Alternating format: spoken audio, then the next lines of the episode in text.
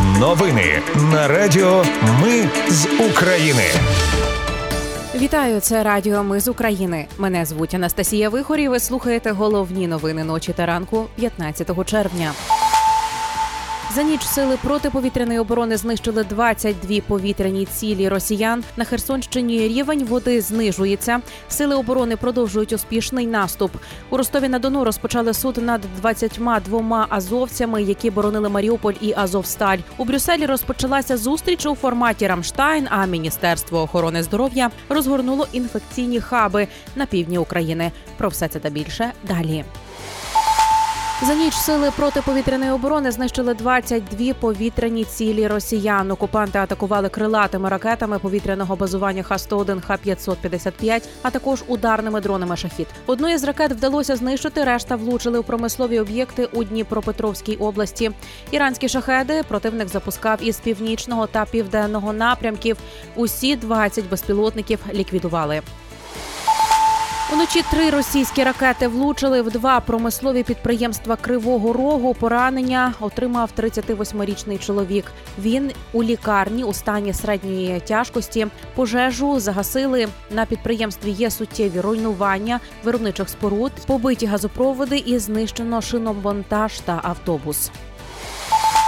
Уночі харків'яни теж чули вибухи. Це була успішна робота протиповітряної оборони. Мер міста Ігор Терехов заявив, що на підльоті до Харкова сили оборони знищили усі ударні безпілотники.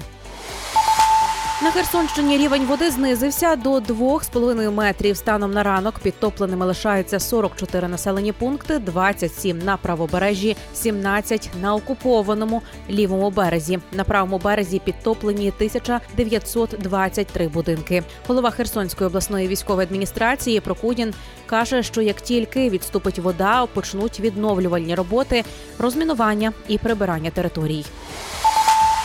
І про новини безпосередньо з фронту. На Таврійському напрямку втрати російської армії за тиждень, що минув, вп'ятеро перевищили українські. Щодо Хортиці, у ворога загиблих у майже 9 разів більше. Якщо говорити про Таврію, то там загиблих у ворога у 5,5 разів більше ніж в Україні. Про це зазначила заступниця міністра оборони Ганна Маляр в ефірі телемарафону. Також відомо, що сили оборони продовжують наступ у Запорізькій області у напрямку Бердянська. Тривають бої в районі Макарівки, а також біля Новоданилівки і Новопокровки. Про це вже повідомляє представник генерального штабу збройних сил України Андрій Ковальов. Він каже, що збройні сили України також наступають під Бахмутом. Є успіх у напрямку Роздолівка, Краснополівка та Берхівка Ягідне. Водночас, там, де українські воїни обороняються, жодна позиція не була втрачена. Ну і про неспокійну ніч у тимчасово окупованому Криму. Так званий глава Криму Сергій Аксьонов заявив, що вночі Крим атакували безпілотники. каже, що дронів було 9, 6 апаратів, нібито збили силами протиповітряної оборони. Три заглушили і посадили засобами радіоелектронної боротьби. Колаборант також додав, що один безпілотник нібито здетонував у селі Докочаєве у Красногвардійському районі. Проте жертв там немає, тільки в низці будинків вибито скло. І до інших важливих новин у Ростові на Дону розпочався показовий суд над 22 азовцями. Це ті українські герої, які боронили Маріуполь і Азовсталь. Серед них вісім жінок. Росіяни закидають їм терористичну діяльність проти Росії. Бійцям загрожує від 15 років до довічного ув'язнення. Повідомляє Associated Press. У Брюсселі розпочалася зустріч у форматі Рамштайн. Міністри оборони США та України вже привітали один одного. Сьогодні майже 50 міністрів оборони обговорюватимуть літакову коаліцію, підготовку українських пілотів і відкриття хабів для ремонту техніки.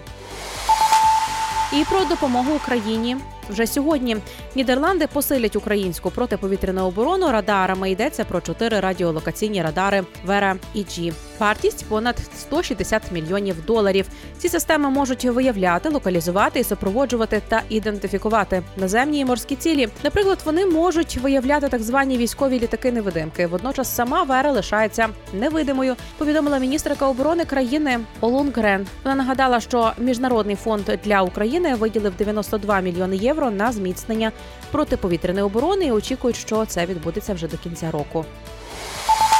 Норвегія і Данія передадуть Україні артилерійські снаряди. Країни домовилися надати 9 тисяч артилерійських снарядів. Норвегія передасть снаряди, а Данія детонатори та метальні заряди. Повідомили в міністерстві оборони Норвегії. Крім цього, Норвегія передала 7 тисяч снарядів із власних запасів. і Їх уже відправили в Україну.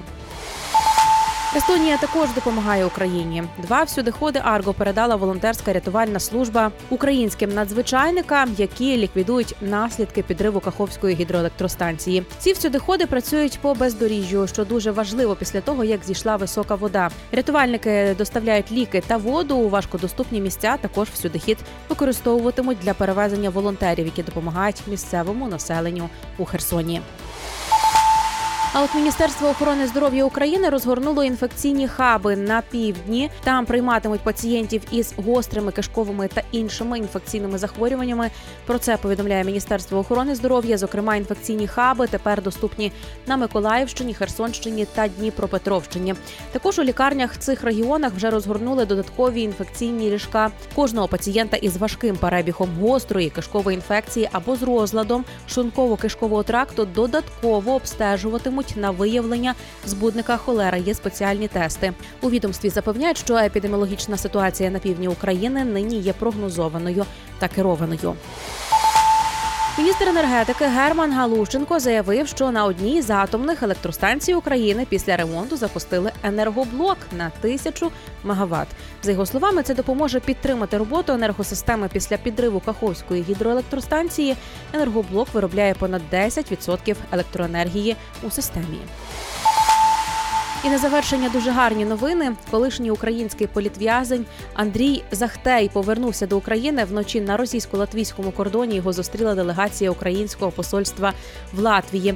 Захтея затримали окупанти поблизу Армянська в Криму 2016 року. Його звинуватили в тому, що нібито він мав збирати українську диверсійну групу з адмінкордону та засудили його за підготовку диверсії. Він пробув у ув'язненні 6,5 років. Після звільнення в лютому його мали відправити до України. Однак через війну цього не зробили і тримали в центрі для іноземців у Ростовській області. Коли Андрія заарештували, його донечці було 7 місяців. Зараз дівчинці 7 років, і разом з мамою вона зустріла батька вже в Україні. Це були головні новини ночі та ранку на радіо Ми з України. Їх підготувала для вас я, Анастасія Вихор. Наші новини про те, що відбувається в Україні сьогодні, без будь-якого політичного забарвлення чи чиїхось бізнес-інтересів. У нас тільки реальні факти. Якщо на вашу думку, те, що ми робимо, важливо, то підтримайте нас. Заходьте на сайт Ми з України.ком та тисніть кнопку Підтримати. Почуємося вже у наступних випусках Радіо Ми з України. Перемагаємо разом.